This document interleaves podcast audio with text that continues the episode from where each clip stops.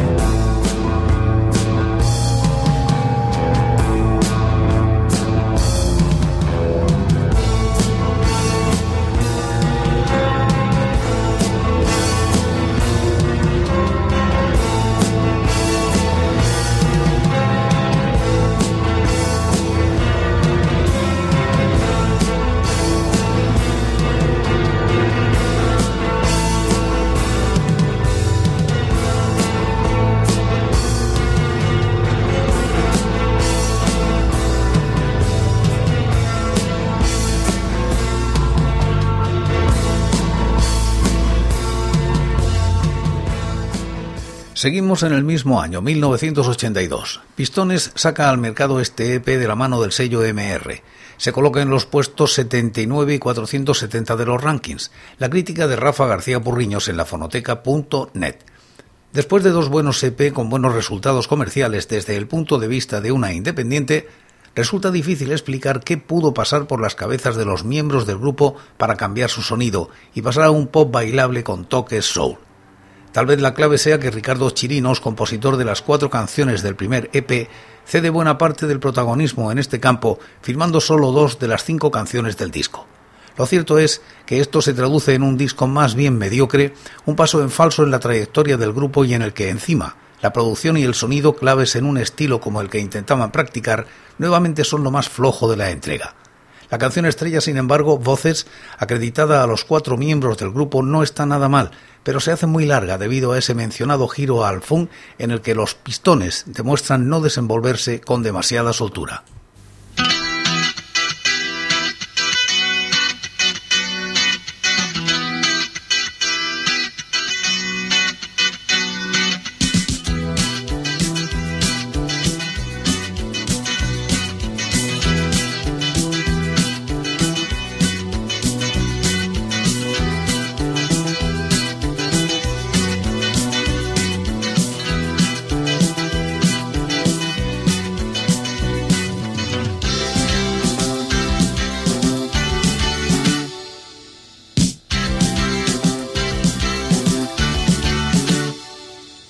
sé qué me pasa.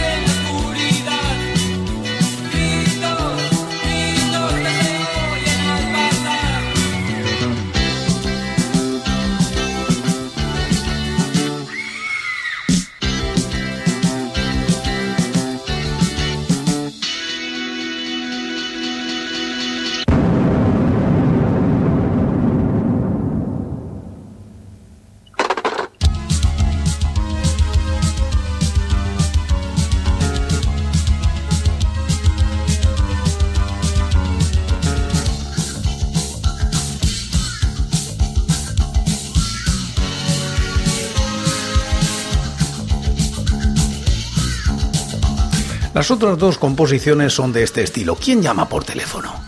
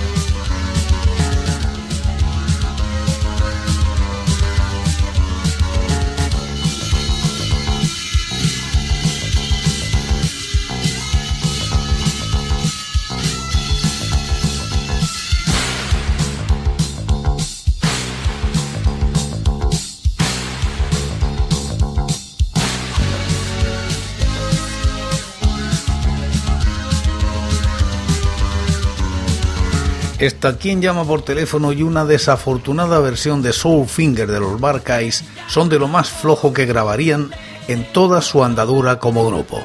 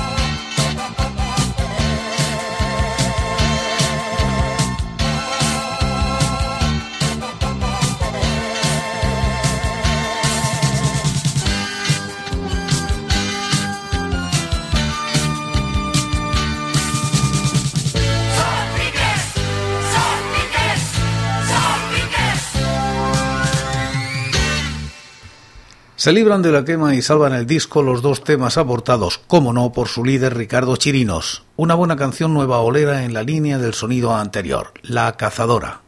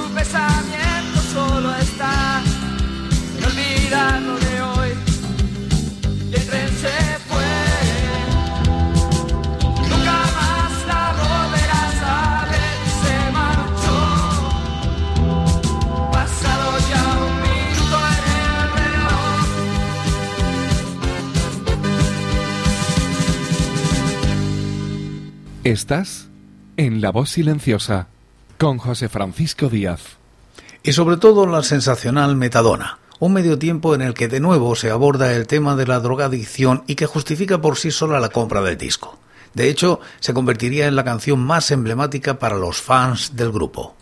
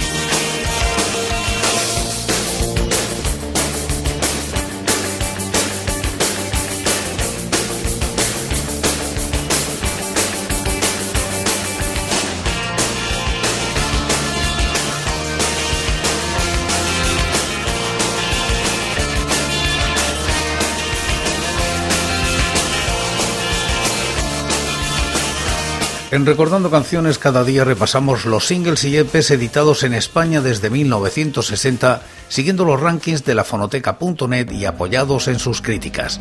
Y como casi siempre acabamos como empezamos, en este caso en este programa con Agrimensor K y Principio y Fin.